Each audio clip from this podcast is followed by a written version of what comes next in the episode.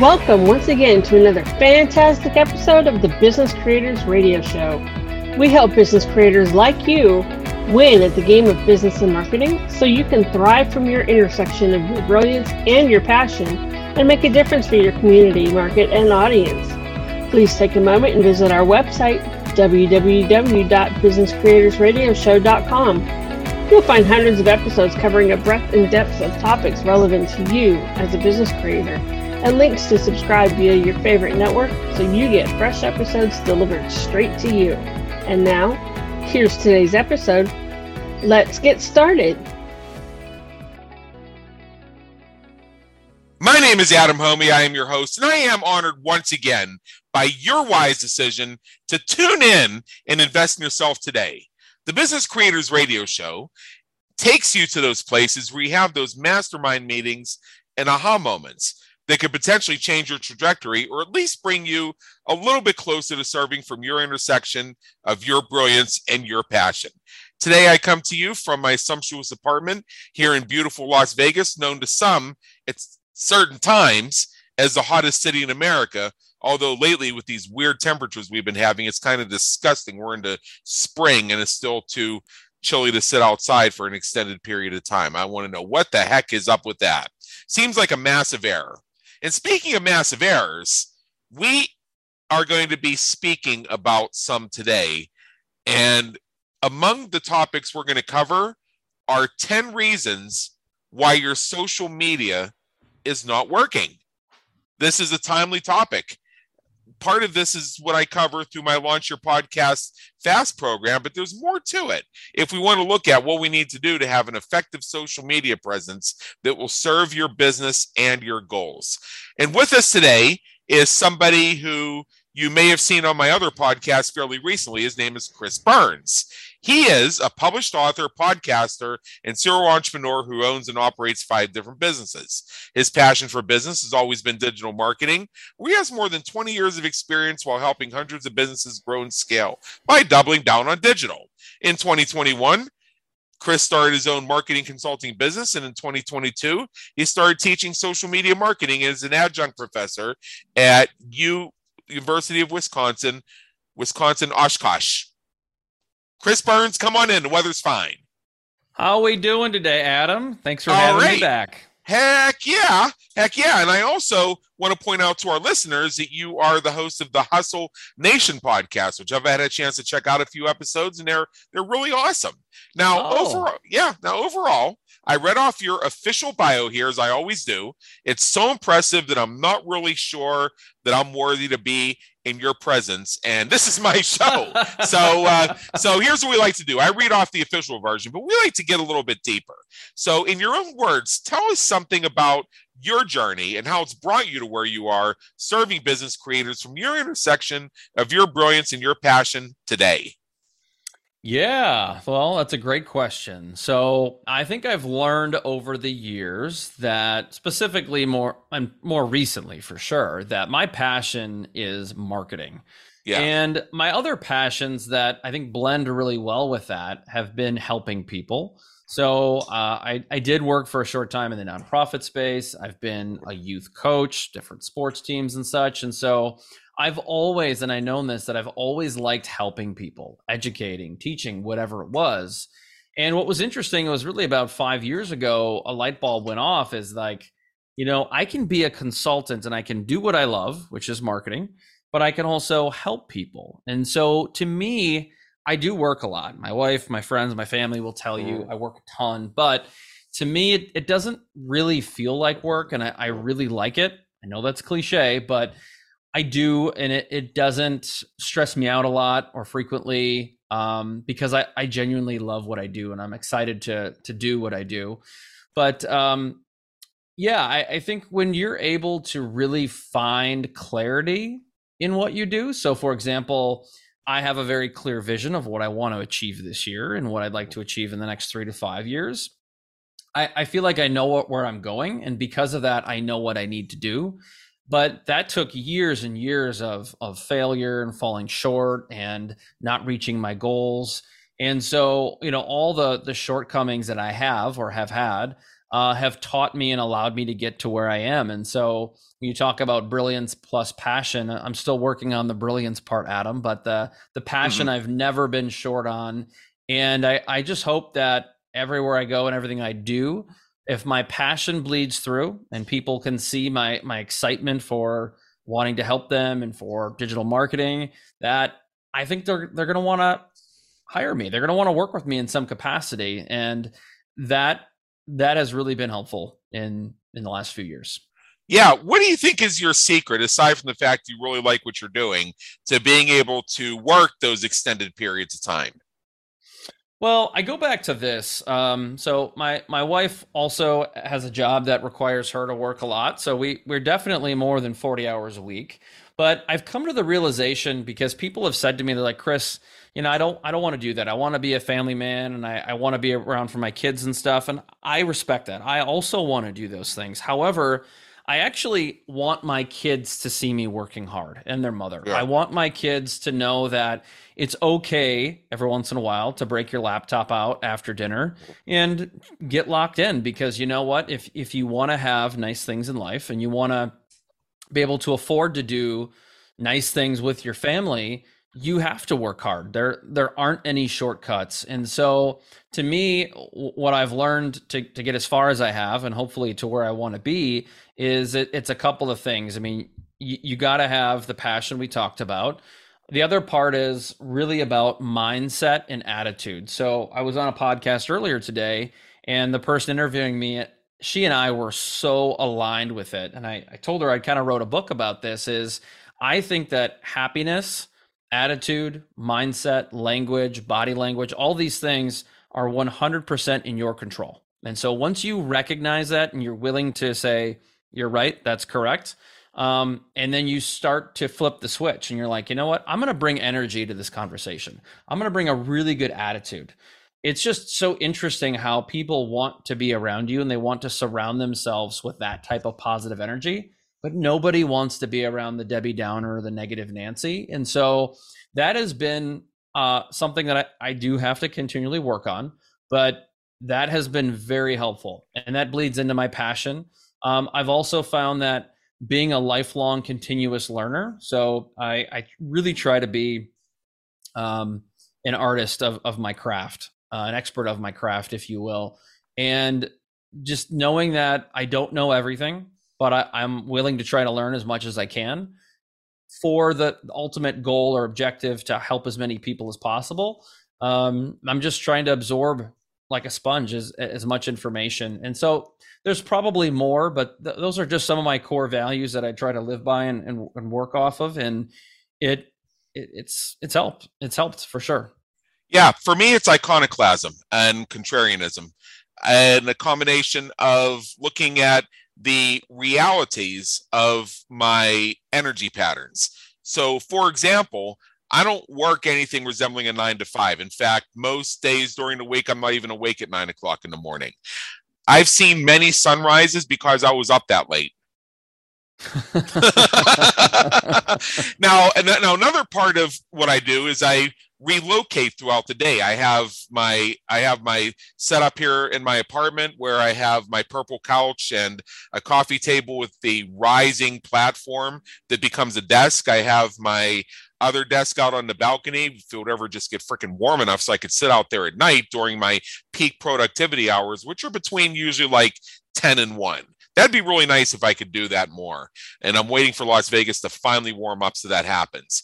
And I move around from place to place during the day with my laptop because going to different places gives me different vibes, different energies, and accesses different versions of my creativity and my productivity.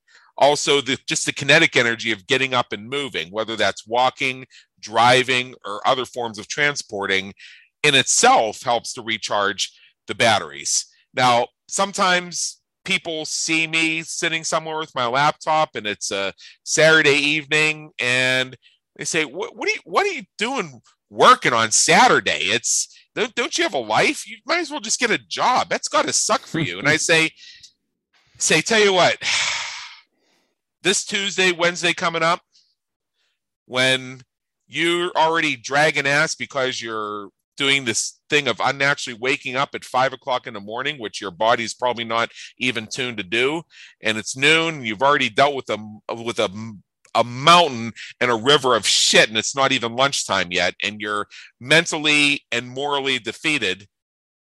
I'll think about you when I just don't even start my day till mid afternoon because I have no urgent deadlines. I just don't feel like it. Yeah, right. And, and that's uh, happiness and, for you. yeah yeah and, and and and next and next time your tooth dies and you need the root canal to make the throbbing stop while you're arguing with your boss about uh, whether you can take pto and what impact it's going to have on the synergies of your work group i'll just go right into their office and uh, within an hour i'll have a root canal done and same day service. Yeah. so again, they're, they're, we all have different values, I think is what it is. And what I heard in your description is an alignment with your values. And one of the things that really stuck out for me is you want your family, you want your children to see that you're somebody who takes work very seriously, who does a lot of work, who is frequently seen working because you're instilling in them the value, at least as I saw it, that when you put forth effort and you do things that you enjoy, that brings rewards, that brings success. Yes. Yeah. I would say that it, it is okay to to sit around occasionally because everyone needs time to relax, to binge watch Netflix for a half a day or what, whatever it is. If that's how you unwind, that's great. But I also think that it's important that you you instill in your children a strong work ethic. I, I don't necessarily want to every single night get home and just sit on the couch and veg out. I yeah. am a busybody, so I like to do things. I like to be busy. I like to be active. And I just feel like, you know, children are different today, just like we probably were from our parents. And I, I just fear that work ethic is um, becoming lost by many. And so um, it's not that I want to work or I have to work. That's just kind of in my DNA. And yeah. I, I would like my children to also get to a certain point where they say, you know, I saw mom and dad work hard and I want to yeah. work hard and I, I want to achieve great things. And I hope that they can see that's all possible. Yeah.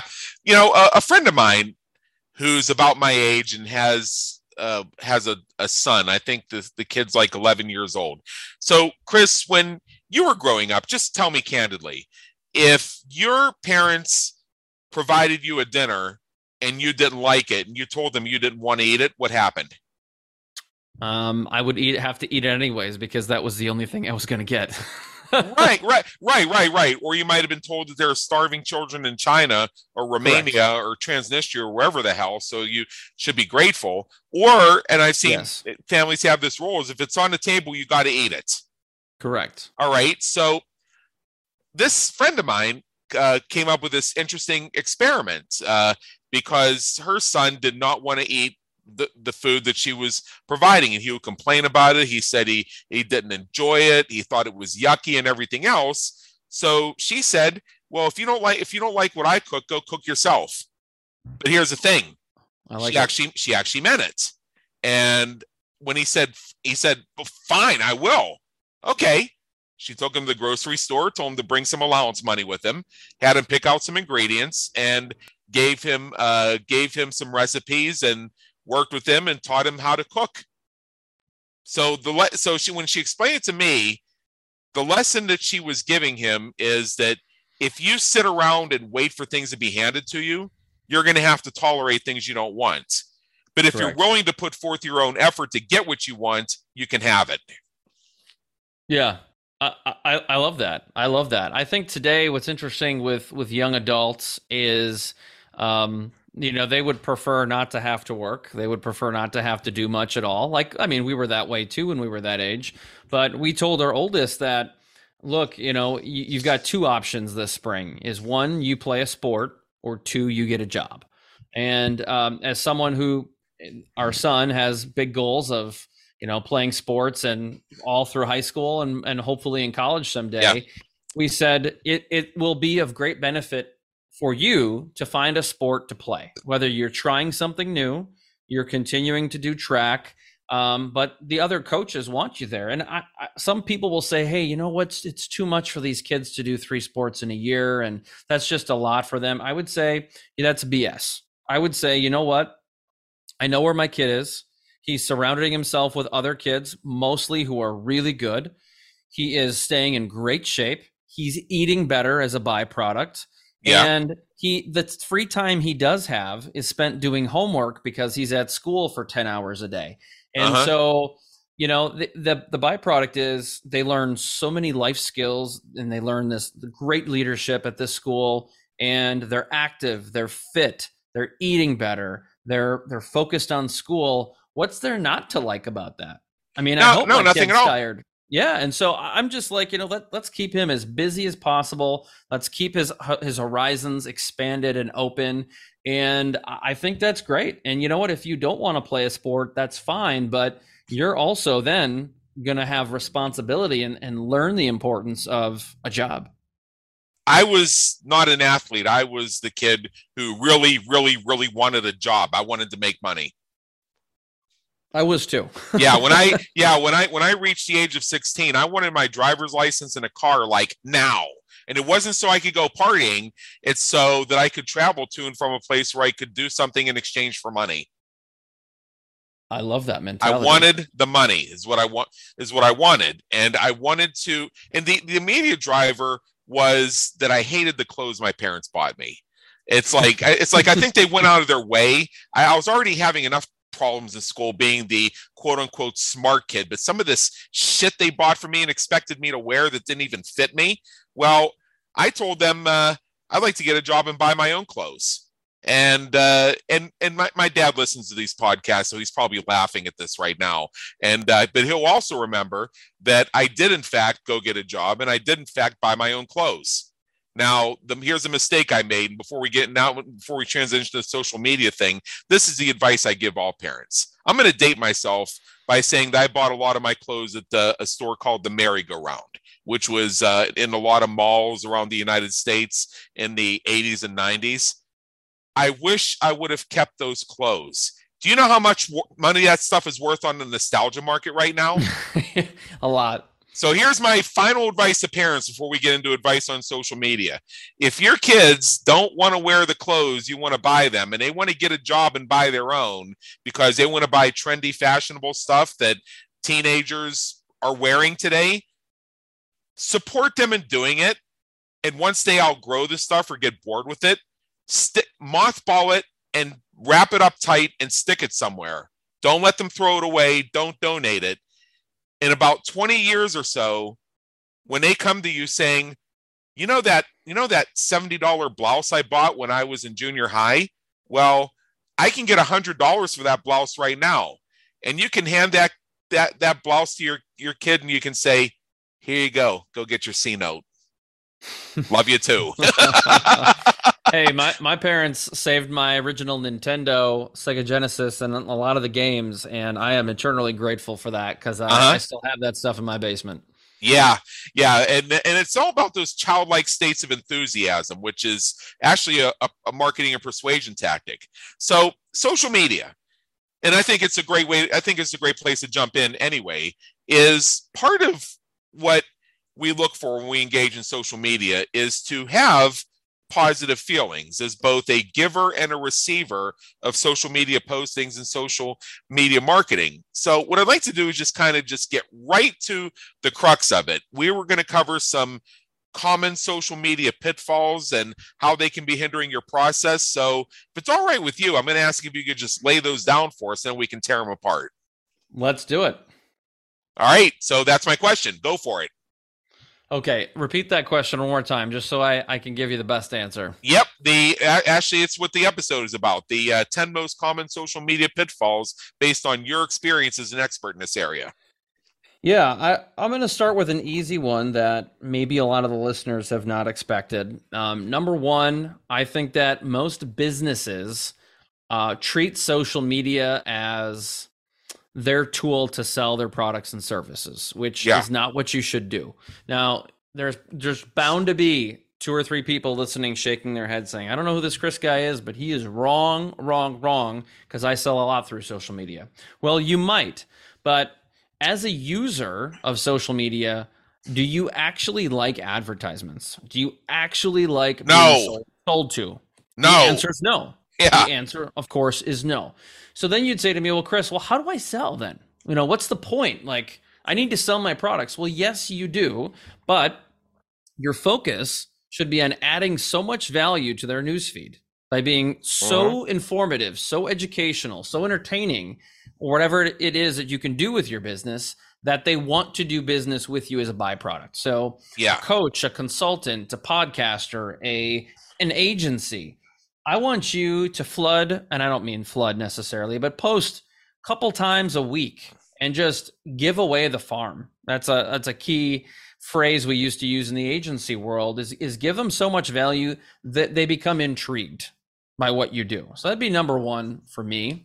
And Adam, do you want me to just kind of keep going through my list here? Keep going. Roll with it, buddy. Yeah, number two for me is is really where I usually start, um, and it is lack of strategy. Um, I have a chance. I, I've had a lot of chances to speak publicly in my career, and I like to lead with this rhetorical question, but I do ask for a, a show of hands. How many people in the room have a strategy? And Adam, if there's 100 people, I, I guarantee you less than 10 people in the room have their hand up. I, had a room I, I, I, specifically. I, I struggle there too, but go ahead. Yeah, I, I had a room at a summit last year that I co-founded where 220 people, and I think there was it was less than 10 for sure had their hand up, and I think we ended with four people that answered my last question, which was how many of you have it in document format? Because if you don't have it in a document, you don't have a real strategy. Four out of a hundred. So for those of you No, that saw 220. oh, four out of two hundred and twenty. Yeah. That's like that's like two percent. You know, we touched on this when you were on my other podcast, so I'm very excited to delve into this in a Yeah. bit more detail. This whole thing about putting things in documentary form. Keep going. Yeah, and what's interesting with all of that is if you have it, most people their their numbers are just totally arbitrary. So it's like, where did you get that number? Well, I made it up. So that would be number three. Is it's really important to not only have a strategy, but it's really important to have goals. So your your strategy is nothing unless you know how to implement that. And so ultimately, what I really try to focus on is let's create three very intelligent yet robust goals. And I say three because anything more is really difficult, specifically if you do not have more than one person in your marketing department. So Right. um, we just don't have the bandwidth. Three goals is all most people can handle. And I, I want you to do this. I, I, I also want you to raise the bar to a level that it applies some pressure, pressure that you're going to work hard and really want to get that done, and to the point to where um, it's also low enough to where you're going to achieve it. Now, most people make the mistake. They're like, oh, 20%, 25%, whatever. But I think that you have to look at the data first. So it could be Google Analytics, could be Facebook Insights, could be your ad performances, and then say, okay, now I have a very robust and intelligent number I can leverage. And then that will be a goal. And so I I then think too before, and this is this will be the next one. Are we on number three or four? I I can't remember, but just keep rolling. Let's say number four. All right, we'll go with create four. this. Before you create this strategy, it's important that you create an audit. So before you can create any kind of plan, my first step for the strategy is to audit yourself. So audit your bandwidth, audit your current social media, audit your Facebook insights, your Google Analytics, audit two or three competitors so that you have a very big picture of how things are working or how they are not working. And so to me, um, now you have intelligence, you have robust information that you can use to create a very effective strategy.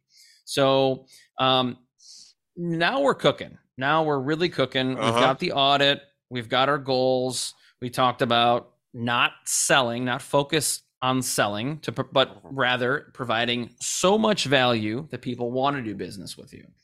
So the the next one which would be number 5 would be implementation. I think that people mostly will will go out in social media and they'll be so focused on just posting and throwing things against the wall, but ultimately ultimately you have to go back to your strategy. And even before that, you have to make time for social media. So when I say implement, I mean you have to create time in your calendar. And how I do that is I just block chunks of time on my calendar. I do this bi-weekly and I usually give myself a minimum minimum of two 30 minute chunks where I can batch content in Canva or whatever tool I use. Um, I might even take podcast episodes and I'll pull out 30 second chunks of what I call are the gold nuggets, and I'll use those for some of my social media. So rather than me getting so focused on creating content, I'm just taking what I have and I'm editing it and I'm repurposing it for social, which would be the next one, number six. Um, yeah. I think so many of us forget that you know, because we think, oh, content creation is so hard. I don't know what to post about it. I don't know what to do. Well, if you have your strategy and you have previous content you've used, repurpose it.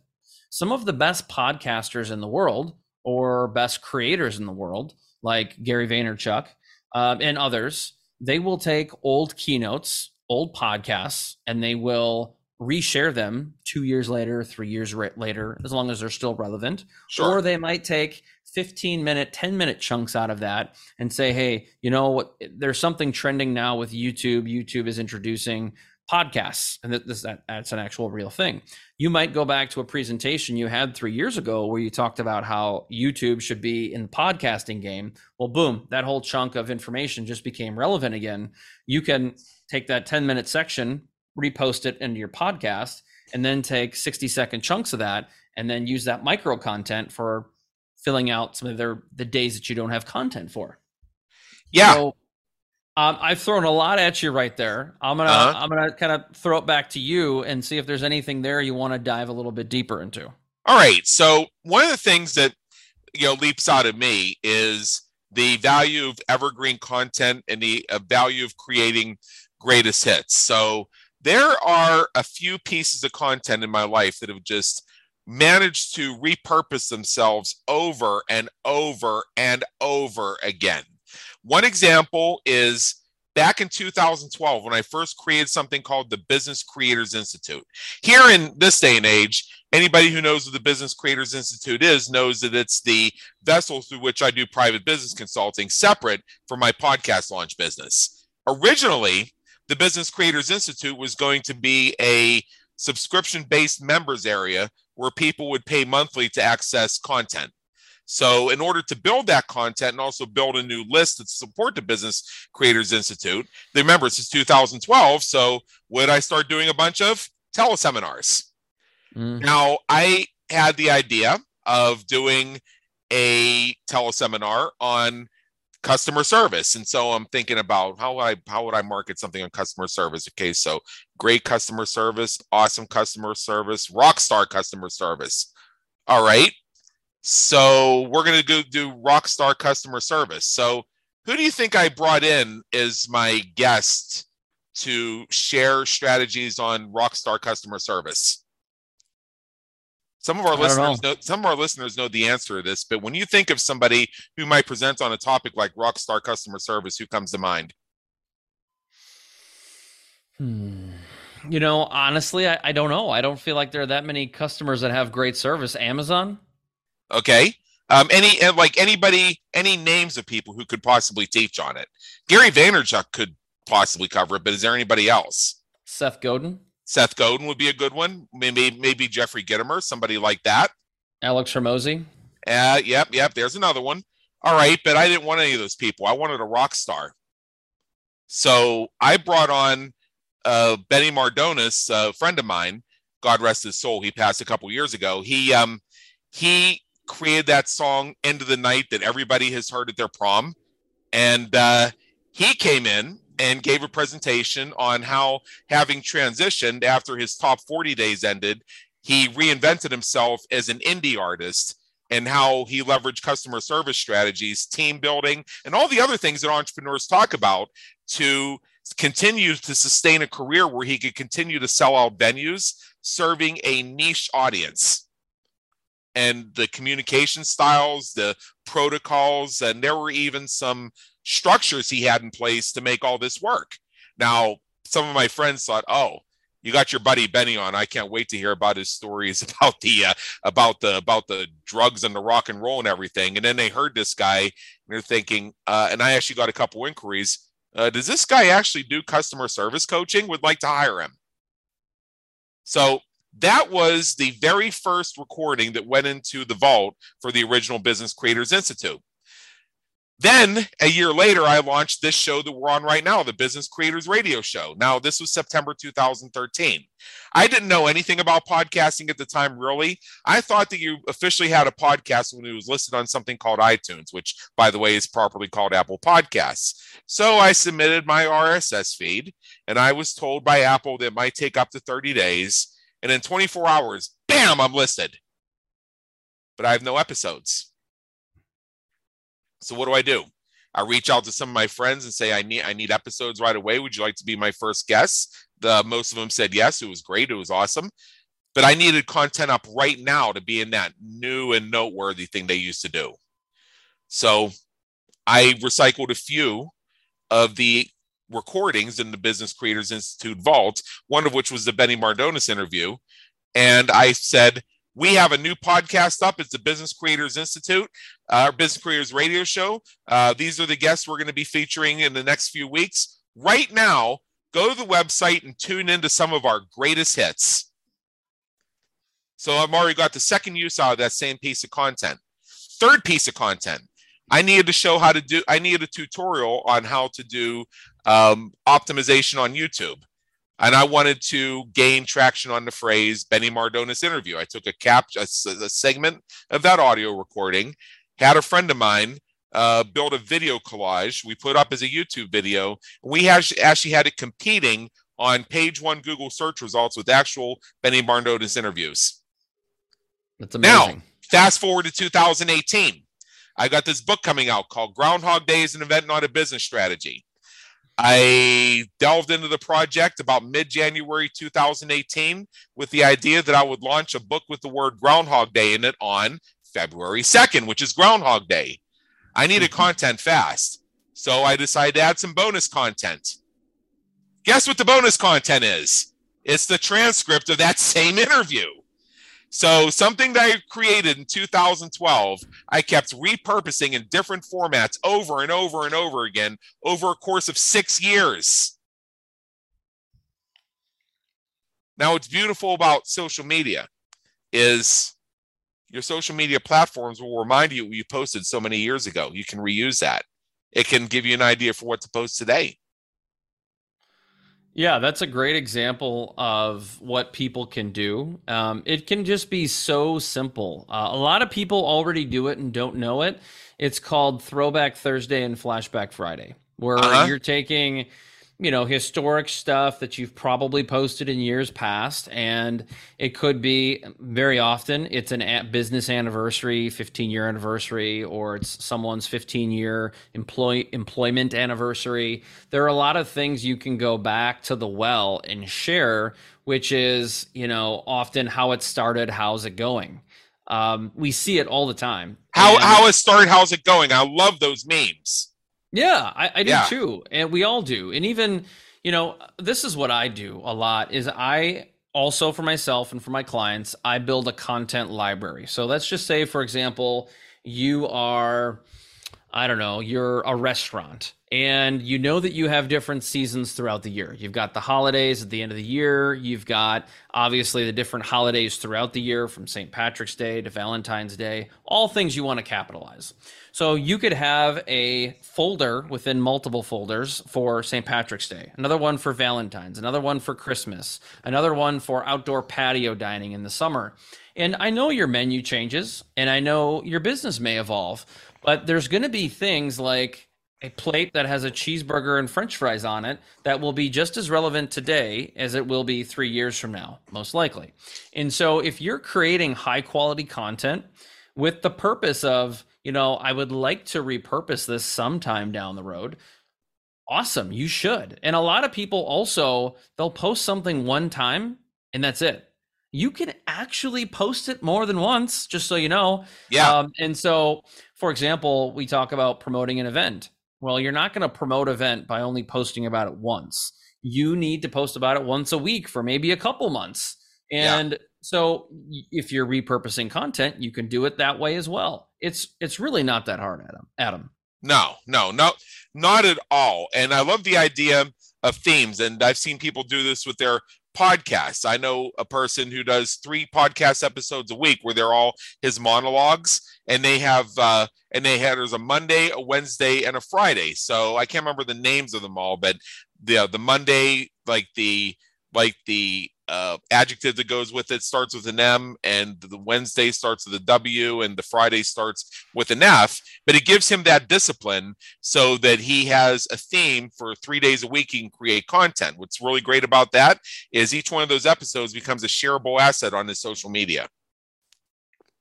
I love that. It's also it's also a great reason to host a podcast. And you know this being a podcast host yourself is now you create a great experience for your guests where they want to share the fact that they were on your show.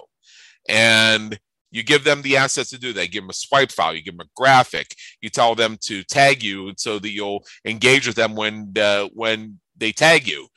And that actually gets other people posting your social media for you. Yes. And, and in exchange, and I'm sorry, I got to say this is so cool. In exchange, they credentialize themselves by citing you as an influencer who graced them with the privilege of being on your show. Yes. Which their cachet of, look, Chris Burns says I'm worthy, which instantly raises Chris Burns's cachet. Correct. Yeah. Yeah. And that's so there's guesting, there's collaborations, which are kind of two in the same. Um, but you can do that even if you don't have a podcast. Um, you can hop on Zoom and you can interview people or just have a conversation. You can throw yeah. that up on YouTube. You can chop that up for your website, for your social. You can also, like I did this on LinkedIn recently. I asked, I think it was like seven or eight people, a question specifically. Can you give me one thing that you would do right now to help a business get on track with their goals for 2023? And I had some really awesome answers from one end of the spectrum to the other. Some very short and simple to some more longer answers that are like five paragraphs. And I'm going to put that into a carousel. I'm going to I'm going to that's going to go up on Friday and I'm going to tag them all in my post. And what I hope happens is that they're all going to respond, they're all going to engage with it, and the ideally, it would be one of my highest performing posts because I've not done anything like this before. But that's how you get to build relationships with people and you engage, right? So you have to pre-engage to get the engagement on your post, but that's a collaboration, and that would be another thing that those listeners out here are thinking, "How do I get this? How do I do that?" Well, you know, get creative, get creative, and and consider a collaboration. Reach out to people you don't know very well in effort to build a rapport and build value. Yeah. That is the secret of podcasting right there. If you want to take your social media friends, followers, connections and turn them into actual friends, the easiest thing you can do is say, Hey, I have a podcast. I'm looking for great guests. You want on? Exactly. That, that is the cold, direct message that will get you yeses and tell me mores. Yes, you're you're right, and I've gone out of my way to seek out specific people who are what I would call highly qualified. So what I mean by that is I will I'll vet their content. I will look to see, you know, is this person a thought leader or you know, is this person going to come on my show and then just try to sell their services, which obviously I don't want. Um, but I I do think that if if the guest is so good, hopefully people are going to reach out and say, hey, I, I really like the way that woman said this, or I really like the way that guy talked about social media, and they're going to reach out to that individual and ask ask for more information. Um, but I, I, look for do they have a good size following? because then as you mentioned adam they're going to go and they're going to share that they're going to engage with the content they're going to blast it out to their audience and i hope that i can reciprocate and do the same for them someday but i, I really want to create so much value for my listeners that somewhere down the line they're going to want to do business with me or or my guests yeah yeah so let's get back to your list uh, i know we took a little segue here to sort of get some thoughts on it but let's get back to some of these mistakes that people make yeah, yeah. I would say the other one is uh, posting and ghosting. So, what I mean by that is um, people are not putting the social in social media. They are using it as a one way street, not a two way street. And what I mean yeah. by posting and ghosting is you post and you're out. You don't stick around to um, ask questions of people or to engage with the comments. And people kind of look at me funny sometimes, Adam. They're like, well, what do you mean? And I said, well, if someone says, hey, great post, I'll say, hey, thanks so much. What did you like about it? Or why did this one stick out to you? So I'm not just hoping I get engagement, I'm trying to cultivate that relationship. And You have to try, you have to put in effort. That's what a lot of people don't get because so many people, and this kind of leads into the next one, they use social media passively. They use it to look but they don't use it to engage because, oh, by the way, engagement is a reciprocation. People tend to engage with you because you engage with them on a one to one side. Um, and so I think it's really important that, you know, when people leave a comment, I like it and then I comment back almost always. Um, and I, I just think that's so important to get social again. Because if you go, Adam, to say today, and every time you see a birthday on Facebook with a friend and you wish them a happy birthday, how many do you think you're going to get when it's your birthday? I normally get a few hundred. Yeah, because you're probably very active. You're probably the one who wishes everybody a happy birthday, don't you? Uh, except uh, the only times I miss is every so often uh, I just drop completely out of sight for a few days and that uh, is actually basically me going and hiding from the entire world, which is just part of my own energy patterns. But other than that, it's something I check in on every single day. In fact, I create a course. It's called the Reach Personal and Business Workout Program, where we have an entire module within that on how to use the Facebook birthday card to spike your profile. Oh, I love that. Um, I, if you'll allow me, and you can you can use this yourself as long as you give me attribution because I I love plaudits. Um, I'll briefly explain what it is. So here's the thing: when you get those little notifications in your Facebook sidebar that it's uh, you know the people it's people's birthdays, what you do is you just open it up and you open up a bunch of tabs, and you want to paste in a message It's a little bit more elaborate than happy birthday so the phrase I normally use is wishing you many happy returns in a fine year to come. Now I use the phrase happy returns because Facebook algorithms know that that's another way of saying happy birthday. So they'll recognize that as a birthday post and they'll pull it into the recipient's birthday card.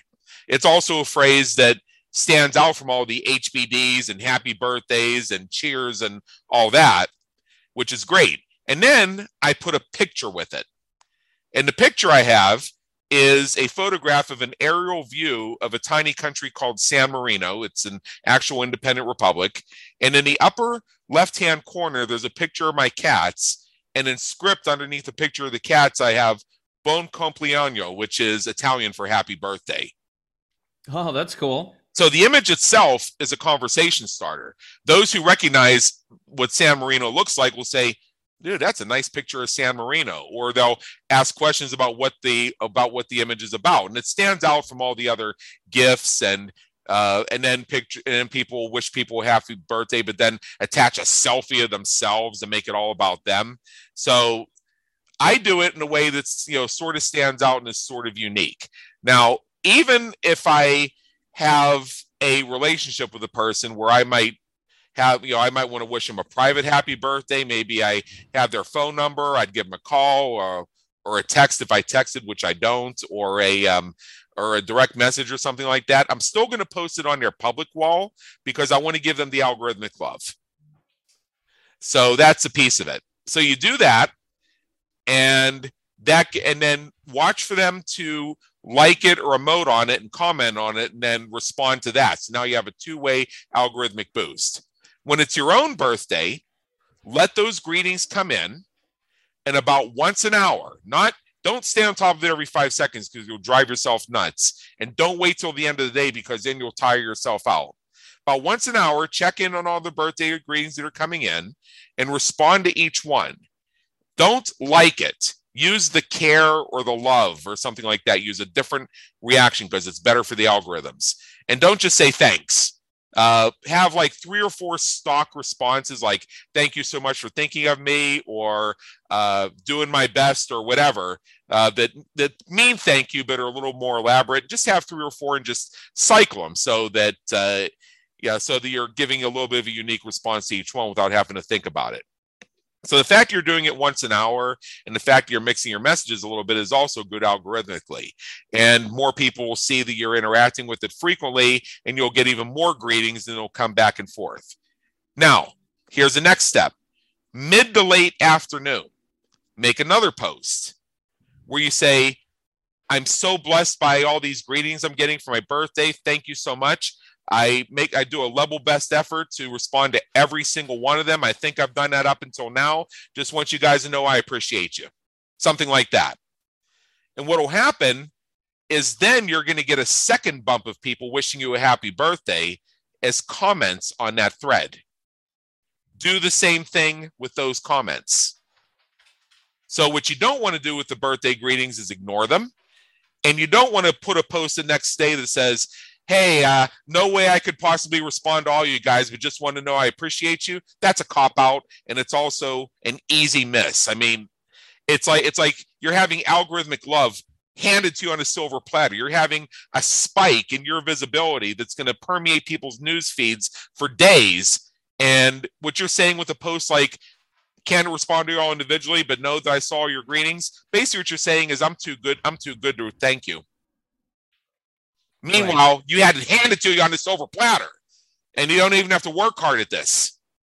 in, fa- in, fa- in, fa- in, fact, if you if you're not in a position where you can respond to each one individually, this is the one where you have your assistant drop in about once an hour and nurture this stuff. And since you've given them a few phrases they can interchange, they uh, you know, you, know uh, you can manufacture and you can still get the benefits. I love that yeah i uh, i spent a lot of time researching this and i've hacked the the facebook birthday card. With linkedin it's a little bit different. You typically don't see people wishing people happy birthday. What happens is uh, that tends to happen in direct messages. So what you do in those cases you just respond within the direct messages. You figured it out. I love it. Yeah Okay, so let's get back to the list because I've got a couple other really good ones. Yep, yep. We got um, about 10 minutes left, so let's bang this out hard. Okay, so I'll say this. Um, I see this a lot, a lot, a lot. A lot of people will say, hey, you know, I tried Facebook ads or I tried this, I tried that, and it didn't work. Well, you probably didn't spend enough money. Your content probably sucks because you don't have a strategy but it's basically that you're inconsistent. If you were consistent with trying ads or consistent with trying TikToks or whatever else it is that you want to try, it's probably going to work, but it takes time. And so I see these peaks and valleys where people will post vigorously for a month and then they just disappear for four weeks. Well, what happens is when you have these peaks and valleys, people start to ask questions. They're like, oh, are they still in business? Like, what's, why aren't they posting? That's yeah. weird. Or if you're a restaurant or bar, or like a public place like that, and you don't have your hours up up to date, and someone shows up and you're not open, they will go to your competitor. So it, I, I, I, won't go. I won't go back to them because you're right. That's how. Like if I'm looking for a new restaurant, I'm going to go on social media and check out their page, and I I'm going to look at uh, their menu. I'm going to look at their reviews before I even take the time. Yeah, I mean, if if you do that, you are basically sending business to your competitors. And so I think it's really important to be consistent with everything you do within your marketing. And if after three months or a year it doesn't work, then you can say, hey, you know what? I did try it. It doesn't produce the results I want. So I'm going to do something new. And so that's where I think consistency is always going to win the game in not only marketing, but also in business. Yeah. Um, next would be utilizing stock photos. I dislike, I hate to use the word hate, but I really greatly dislike, loathe stock photos. In Okay. 90% of the time, it's because the person's just not trying. And so I when I think about creating a relationship with my followers and prospective followers, how in the world are they going to create any relationship or connection with me when I use images of random people, models? Yeah, I've got yeah, yeah. See, my issue with stock photos, they're great for PowerPoint presentations and for illustrations on web pages and in emails. I don't disagree with that. What, uh, but the, if you're using them on your social media, I'll tell you what that tells me, Chris. It makes me wonder if that's not somebody's dummy profile that they use for prospecting.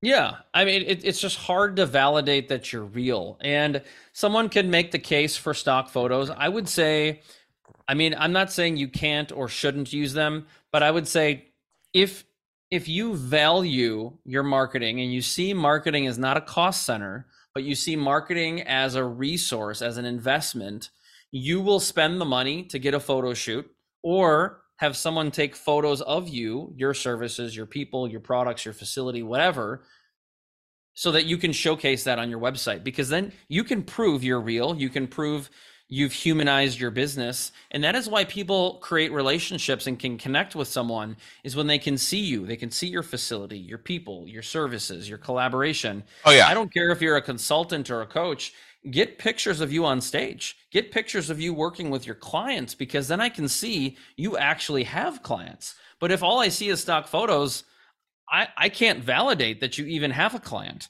I so can't. I yeah, I say- can't validate it's a real person.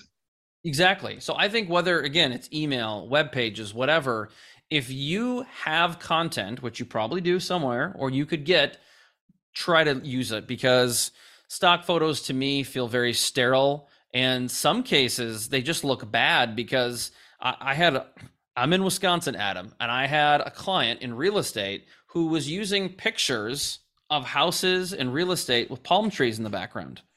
And There are no well, there are no palm trees in Wisconsin.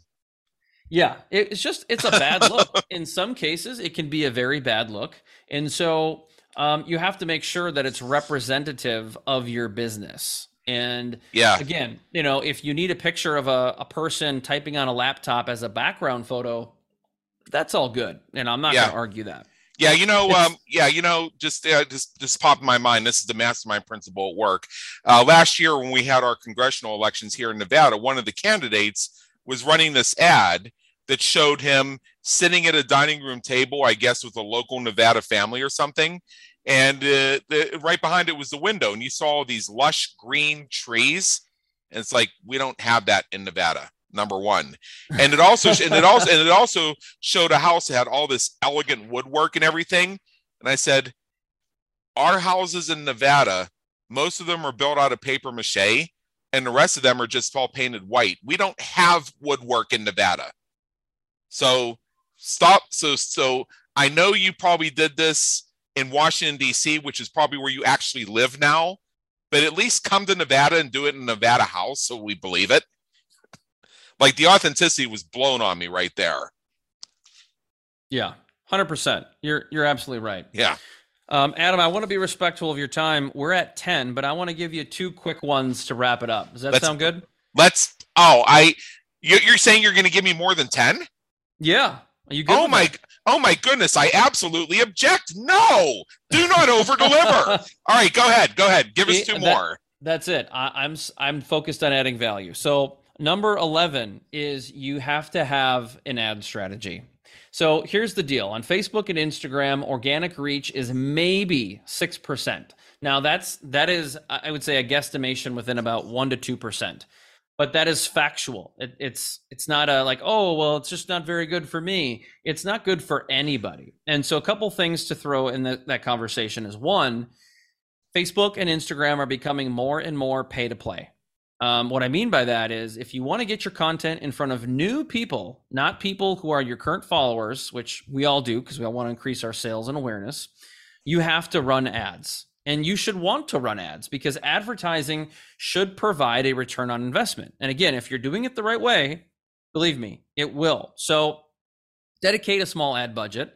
Um, Instagram, the the organic reach is probably somewhere between 10 and 12 from the reports I'm seeing right now. So it's better. But I think that you you you have to be proactive because if you always know you want to be increasing sales or you want to be in some businesses are looking for more talented people to work at their business some are work, looking for more awareness some are looking for more sales you have to be proactive with your marketing. And you can only be proactive if you're running ads. And so i would say the best places for that right now are youtube facebook and instagram. T- TikTok's pretty good too. But um, ultimately, an ad strategy of at, minimum hundred dollars a week, and you, maybe maybe you're going to spend two hundred bucks a month on and off throughout the year. That would be pretty good. Turn the turn the switch on, turn it off. Depends on seasonality and other things, but ad strategy is really important. Yeah. The the twelfth one is content inspiration. So a lot of people will sit down and they'll say, Adam, I don't know what to post. What am I going to do? Where am I going? And if you have a strategy, that will certainly help. There's no doubt. But the key here, this is a real real trick is where do you get inspiration from to know what to post and how to post. So I'm going to give you a couple tools that that you can kind of walk away from today's podcast and say hopefully you will never run out of things to post about. So here's what I do. I go to this tool called Facebook Ads Library. And if you were a pizzeria and you wanted to get inspiration for what to post about, you could type the keyword in pizza and you will see every single business in the world currently running an ad that has to do with either pizza or the business has to do with pizza. And you'll probably be underwhelmed because there's a lot of bad content out there in the world but it would it you go through a 100 posts or so within a matter of 5 minutes you'll say oh you know there's only 5 that stood out to me but what I do is I take screenshots and I put them in a folder and I save them for the times when I sit down and batch content. So you know I told you earlier that I have chunks of 30 minutes or an hour blocked every week to focus on my social media well that's when i go into the folder and i say hey this this one pizzeria did this cool thing where they were taking their google testimonials or reviews and they were turning them into pieces of content for social. So i'm going to go to my google i'm going to then go to canva and i'm going to create something very similar but with my style and my branding. And so that is one tool. You can use google trends twitter trends you can uh, certainly go through Facebook and you can just type in pizzeria. So if you're in Chicago, you can type in pizzeria Philadelphia, pizzeria Los Angeles, and you can look at other companies in your sector and just kind of say, how do I stack up against these? And you're going to get some, not a lot, but you'll get some ideas. And I would, I just want you to take those screenshots, put them in a folder, and you can go back to them, and you will have and should have endless content ideas all over. And even if you say, hey, you know what, I want to get outside of pizza, go to sub sandwiches, Jersey Mike's, Firehouse, see what they're doing. Um, look at corporate, look at locally owned businesses. And I do this all the time. And I have to go through and sometimes delete some things in my folder. But uh, I make sure that when I go into Canva, I, I have three or four pieces of content I can use right now that I've never used before. And so I've even gone back and I've taken some of those posts and I just put them into a different design because mm-hmm. most people don't remember everything I've posted. I just repurpose it so it looks like something different into maybe um, a new template that I've I've created. And so there is just so many things you can do, and I could go on and on and on in that subject, but I think you and the listeners get the point. Is the ultimate thing, and this will be my my my last little throw in with all the tips I gave you and all the areas where people can go wrong. I think it's really important to make this simple. We tend to make things too difficult and too complicated. So if you're going to make a strategy or a plan, make a one page document. This right. isn't rocket science, but make it so simple it's fun again. And so easy that you're excited to manage your social media. And that's actually my tagline on, on, on LinkedIn. I make social media so easy it's fun again, and so easy you're going to be excited to manage your digital marketing. Yeah, absolutely. So I appreciate you sharing it with us. We are at the top of the hour, and I know you have a gift you want to share with our audience. I'm going to introduce that for you. It's an yeah. ebook. It's a it's a leadership ebook called The Productivity Hacks of Successful CEOs and Achievers. And it shows short seven surefire ways to increase productivity faster than you ever dreamed possible. So is since since part of what we discussed today is having a plan, being optimized. This starts with leadership. So this is relevant. And I encourage everybody to check it out. Go to hustleleaders.com forward slash ebook. That's hustleleaders.com forward slash ebook. Go check that out. I'm going to download it myself. It sounds really cool. And with that, Chris Burns, thank you so much for being with us today. It's been an honor and believe me, an education. Adam, can I give you one more freebie? All right. As we wrap up, give us one more. Okay, so I am also interested in giving away a free marketing audit. So um, right now, if you go to my Calendly link uh, on my personal website, I am chrisburns.com, yep. there is an option to uh, book 15 minutes with me where I will give you no sales pitch, uh, no products, no services, just 15 minutes of my time where you can ask me questions or we can review your digital marketing and I can give you my insight and opinions. And that is open to anybody who wants that. Absolutely. Absolutely. So I appreciate you sharing that with us as well. Go to iamchrisburns.com. All right. So again, thank you so much. And uh, we look forward to seeing you again sometime. My pleasure. Thank you, Adam. We trust you enjoyed today's episode of the Business Creators Radio Show. Check out our previous and upcoming episodes on our website at www.businesscreatorsradioshow.com. While you're there, be sure to subscribe via your favorite network so you get fresh episodes delivered straight to you. Until next time, have a great day. Take care.